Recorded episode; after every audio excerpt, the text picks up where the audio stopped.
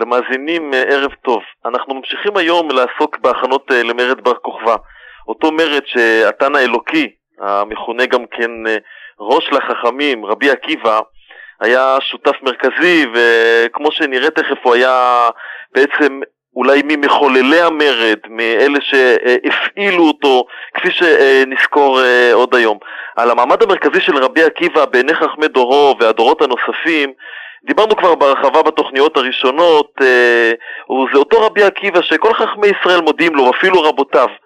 כן, גם אה, רבי אליעזר וגם רבי יהושע, והיום אנחנו נראה דוגמאות נוספות בעניין הזה, וזה אותו אחד שדוסה, רבי דוסה בן ארקינס אומר עליו, אתה הוא רבי עקיבא ששמך הולך מסוף העולם ועד סופו. שוב, אנחנו נמצאים בימים שבין מרד החורבן למרד בר כוכבא.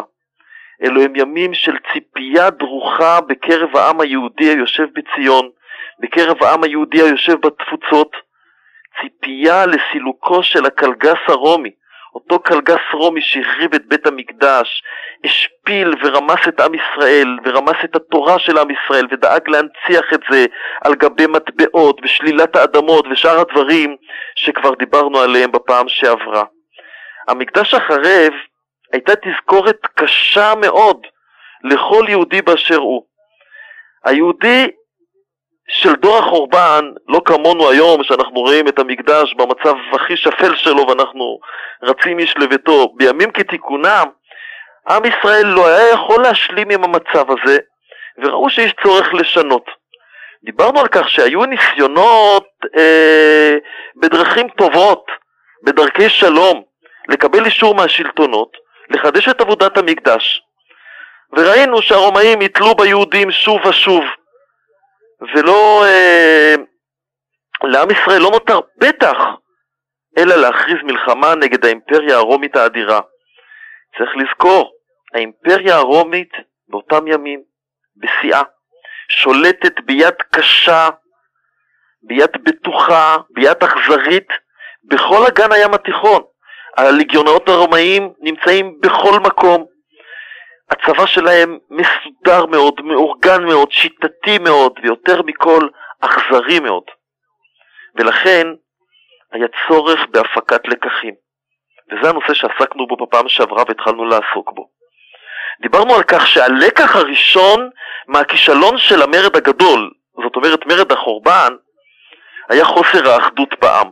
זה הדבר הבולט ביותר במרד הגדול. עם ישראל מפוצל, יש פיצולים רבים, גם בקרב המורדים, שלא לדבר על כך שהיו כאלה שהתנגדו בכלל למרד. מי שמכיר את יוסף בן מתתיהו יודע שבין השורות ניכר שאילולא היו מפוצלים, הסיכויים להצלחת המרד היו מאוד מאוד טובים. לכן, מדובר בלקח ראשון בצורך להציג אחדות, עמדה אחידה, ללא עוררין. לשם כך, יש צורך במנהיג מוסכם. ולמרד הזה, למרד בר כוכבא, ישנה מנהיגות מוסכמת, האחת, רוחנית, רעיונית, מוסרית, והשנייה, צבאית, מעשית, אסטרטגית. רק דמות של רבי עקיבא בכל תורות ישראל, אותה דמות שמזדקרת ועולה על כל חכמי דורו, שכולם כולם הודו לו. כפי שכבר אמרנו, הלכה כרבי עקיבא מחברו, ומסתבר, כמו שהתחלתי ואמרתי, אפילו מרבותיו, שהפכו להיות על פי חז"ל ממעשה שהיה, שאני רוצה לעסוק בו עכשיו, מרבותיו לחבריו. ישנם בחז"ל שני סיפורים מאוד מאוד תמוהים, בהם רוצים להביא לידי ביטוי את עוצמתו של רבי עקיבא על חבריו. העוצמה מתבטאת בסיפורים האלה לא מהכושר ההלכתי, לא מהשכנוע ההגיוני, השכלי, הלמדני, אלא מאיזה נתון שאין אותו לכל אחד. וניקח את הסיפור שמופיע במסכת קלה. מסכת קלה זה שייך לקובץ שנקרא מסכתות קטנות, מופיע בדרך כלל בסופי המסכתות, זה סוג של ברייתא. וככה מספרת, ככה מספרים לנו חז"ל. פעם אחת היו זקנים יושבים בשער, ועברו, ועברו לפניהם שני תינוקות. אחד כיסה את ראשו, ואחד גילה את ראשו. זאת אומרת, שני ילדים משחקים, אחד הולך עם כיסוי ראש, אחד הולך עם ראש מגולה. זה שגילה את ראשו, חז"ל רואים בו איזה סוג של חוצפה. רבי אליעזר אומר, זה נראה לי ממזר, ואומר שהילד הזה נולד שלא מאביו. רבי יהושע אומר, בן הנידה. הוא כנראה נולד כתוצאה ממעשה שאיננו כשר. כשאשתו הייתה נידה, כשאימו הייתה נידה, בא עליה אביו, ונולד כבן הנידה. זאת אומרת, רבי אליעזר ורבי יהושע, רבותיו הגדולים של רבי עקיבא, תלמידי ריבז, מבוגרים מרבי עקיבא, אצלהם לומד רבי עקיבא תורה, אחד אומר ממזר, אחד אומר בן הנידה. עומד רבי עקיבא לידם ואומר, רבי עקיבא אומר, ממזר הוא בן הנידה. חולק עליהם. לא רק ממזר, לא בן הנידה, אלא ממזר הוא בן הנידה. אמרו לו לרבי עקיבא, אך מלאכה לבך לעבור על דברי חבריך. אמר להן, זה אני אקיימנו. מה אתם אומרים, איך אני אהבתי? אני אביא לכם ראיות. הלך אצל אמו של תינוק. אמר לה, בתי, אם תאמרי לי דבר זה שאני שואלך, הריני מביאך, מביאך לחיי העולם הבא. הבטיח לה הבטחות גדולות. היא כנראה שידעה שיש לה איזה משהו בעבר שלה שיפגע לה בעולם הבא. נענית, אבל אומרת לו, היא שווה לי.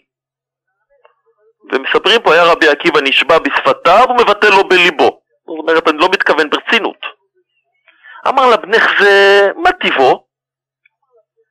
והיא כנראה הבינה את השאלה כי זה ישב לה על הלב. אמרה לו, כשנכנסתי לחופה, נידה הייתי. הוא פירש ממני בעלי. באופן טבעי, לא... אישה נידה, בעלה לא יכול להתייחד איתה. ובעלני שושביני. ועברתי עם זה. זאת אומרת, היא הייתה אישה נידה, נשואה לאיש, שבאה עליה שושבינה, והתינוק שנולד הוא ממזר ובן הנידה. בא רבי עקיבא עם הראייה הזאת. אמרו, גדול היה רבי עקיבא שהכחיש את חבריו. באותה שעה אמרו, ברוך שגילה סודו לעקיבא בן יוסף. סיפור דומה מופיע בברייתא של מסכת קלה, עם, שמספר על רבי עקיבא שהלך עם איזה אתונאי לאיזה אה, מקום, והם נכנסו לאיזה פונדק ונתנו להם משהו לאכול, ורבי עקיבא אמר שהיין הוא יין שנגע במת, והחלב הוא חלב שהיה בו שייכות לכלב. בקיצור, הוא זיהה כל מיני דברים שאף אחד לא היה יכול להעלות בדעתו שהם קיימים. וכשהלכו לברר, באמת התברר שכל הדברים היו נכונים, כמו לדוגמה, שהיין נוצר מענבים, ש... מכרם שגדל בבית הקברות, וכדומה. ועכשיו אני חוזר אל השאלה שאמרתי והצגתי קודם, לפני שהצגתי את הסיפור הזה. ממה למדו שרבי עקיבא מכריע את חבריו? אמרו גדול היה רבי עקיבא שהכחיש את חבריו. מה, זו הייתה המטרה שלו? להכחיש את חבריו? ובהמשך אה, כתוב ככה, אמרו גדול היה רבי עקיבא שהכחיש את חבריו. קרי להו רבותיו וקרי להו חבריו. וקרא להו חבריו, בהתחלה קוראים להם רבותיו, אחרי זה קוראים לו חבריו. אומרים חכמים, כיוון דחזו דקגבר עליו, כיוון שראו שהוא גובר עליהם, קרא להו חבריו לרבי עקיבא. זאת אומרת, רבותיו, רבי אליעזר ורבי יהושע, הפכו להיות חבריו. ופה, כפי הנראה, זה לא במובן ההלכתי. כאן אפשר לראות משהו בגדר של סוד. לא לחינם משתמש פה, משתמשים פה חז"ל בביטוי ברוך שגילה סודו לעקיבא בן יוסף. צריך לחשוב ולהיכנס לנעליהם של חכמים של אותם ימים. אחריות כבירה מוטלת על כתפיהם לפני שיוצאים למרד. זיכרון כישלון המרד הגדול. זיכרון המוני ההרוגים והשבויים הנזרקים אל חיות רעות, לכל מיני מיטות משונות של הרומאים, היה בראשם. שוב להכריז מרד, לא עברו שישים שנה, ישנה התנגדות. מה פתאום? שוב מרד. מי אמר שנצליח? מי אמר שזהו הזמן? כדי לשכנע צריך רבי עקיבא להראות שיש לו איזו הבחנה, שיש לו משהו שהוא מעל כולם, שהוא מזדקר מעל כולם. ובדברים האלה, במדרש הזה או בחז"ל הזה, ניתן רמז לנקודה הזאת, לשכנוע שמשכנע רבי עקיבא את חכמי דורו. לומר להם, יש פה סוד, סוד הגאולה, ואני אומר לכם שאני מבחין בו.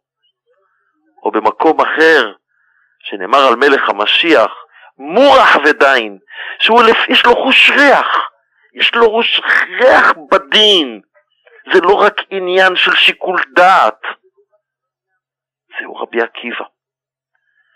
אז כאמור, ישנה למרד מנהיגות מרכזית ומקובלת. כמו שהזכרנו כבר, זה לא די להיות מנהיגות מרכזית ומקובלת בקרב חכמי ישראל. צריך לצאת אל העם. אל עולם הישיבות הוא בסך הכל אחוז מתוך העם. לכן רבי עקיבא גולה ממקום למקום. או כמו שאומר עליו רבי דוסה בן ארקנס, שמו הולך מסוף העולם ועד סופו. הוא משקיע בזה את מיטב זמנו, את מיטב כוחותיו, והוא לא צעיר. הוא מבקר בתפוצות. הוא מסכן את חייו בנסיעות בספינות נטרפות בים. הוא לא יושב בביתו. למנהיגות הוא מצרף את הדמות ההירואית הזאת של בר כוכבא, או כפי שהוא מכונה בפי חז"ל, בן כוזיבה, שכנראה השם בא מהשם כוזיבה, השם שימינו בא, כזיב. על בר כוכבא אנחנו צריכים לייחד זמן, למרות שהוא לא מחכמי המשנה, אבל אי אפשר להתעלם מהדמות הזאת, וצריך לצייר את הדמות הזאת דרך הממצא הארכיאולוגי שמסייע לנו לצייר את הדמות הזאת על שמירת המצוות שלו, על הקפדה שלו בשמירת המצוות של החיילים שלו. אנחנו צריכים לעסוק בזה באופן עצמאי. אי אפשר לסיים את דמותו של רבי עקיבא בלי בן הברית הזה, בלי אה, הדמות הזאת שהולכת איתו יד ביד, משלימה אותו. רבי עקיבא עושה מעשה חד משמעי ומכתיר את בר כוכבא כמלך. הוא מכריז עליו, כמו שאומרים חז"ל, דן הוא מלכה משיחה. במטבעות, שאומנם נמצאו בזמן ברד בר כוכבא, אנחנו לא מוצאים שבר כוכבא משתמש כלפי עצמו בביטוי מלך או בביטוי משיח. ישנו ביטוי נרדף למלך, נשיא ישראל, מין חידוש של נשיאות, משהו כמו שהיה הנשיא שמעון מבית חשמונאי. בכל מקום רבי עקיבא מציג את בר כוכבא בפני חכמי דורו, בפני, בפני אנשי דורו. דן הוא מלכה משיח.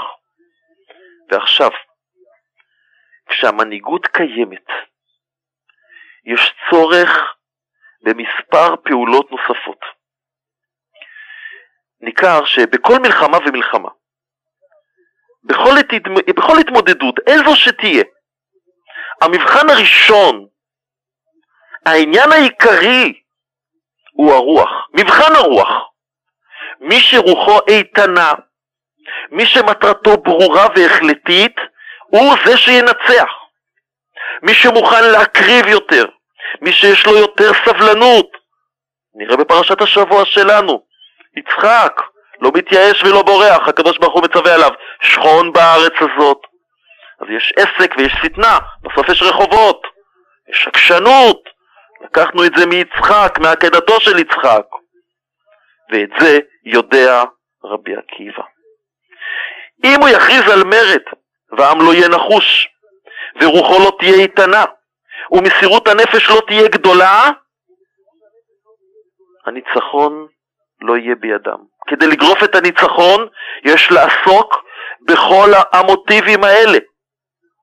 ובתוך משנתו של רבי עקיבא אנחנו רואים את השיטה הזאת שמועברת אל חכמי דורו, תקווה, אמונה, שדבר אחד מדבריך אחור לא ישוב ריקם. ככה אנחנו רואים ברכות ההפטרה. האמונה בדברי הנביאים, בגאולת ישראל. לזה מחנך רבי עקיבא, וכולם מכירים את אותו מדרש, אותו מדרש שמתחיל על הר ציון ששמם, וכבר היה רבן גמליאל ורבי אלעזר בן עזריה ורבי יהושע, חכמי הדור, גדולי הדור, ורבי עקיבא, נכנסים לרומי, ושמעו כל המונה של רומי, מפוטלליוס עד 120 מיל.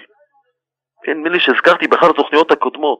רומי, עיר שמכילה כעשרה מיליון איש, למרות שהמקום שם הוא צר, יוצרת רעש איום ביום ובלילה.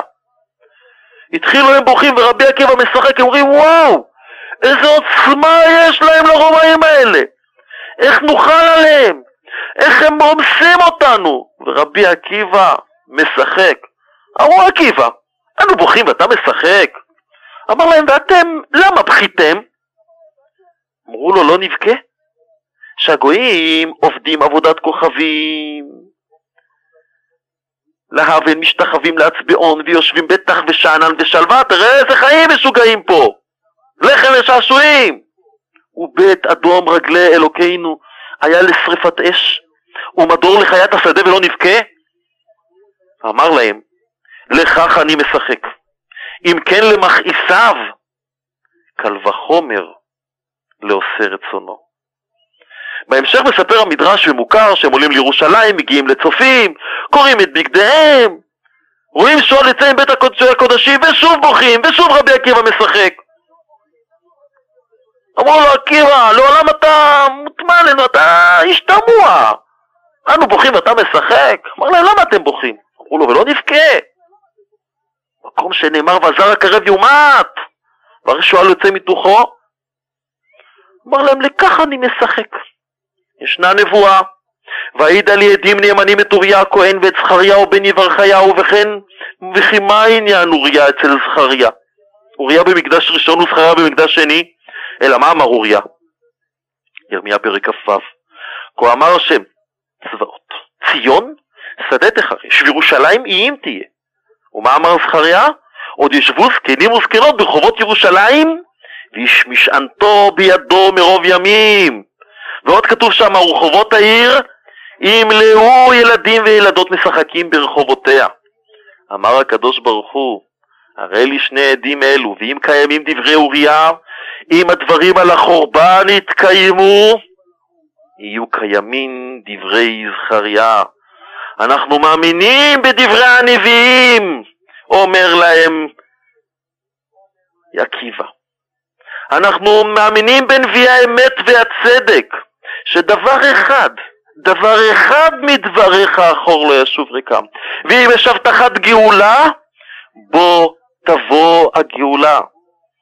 לכן שמחתי שנתקיימו דברי אוריה על החורבן, ולבסוף דברי זכריה עתידין להתקיים.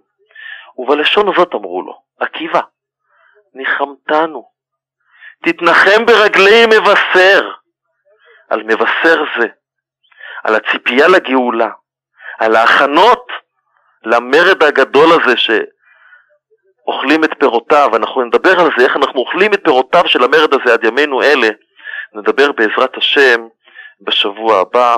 ערב טוב לכל המאזינים.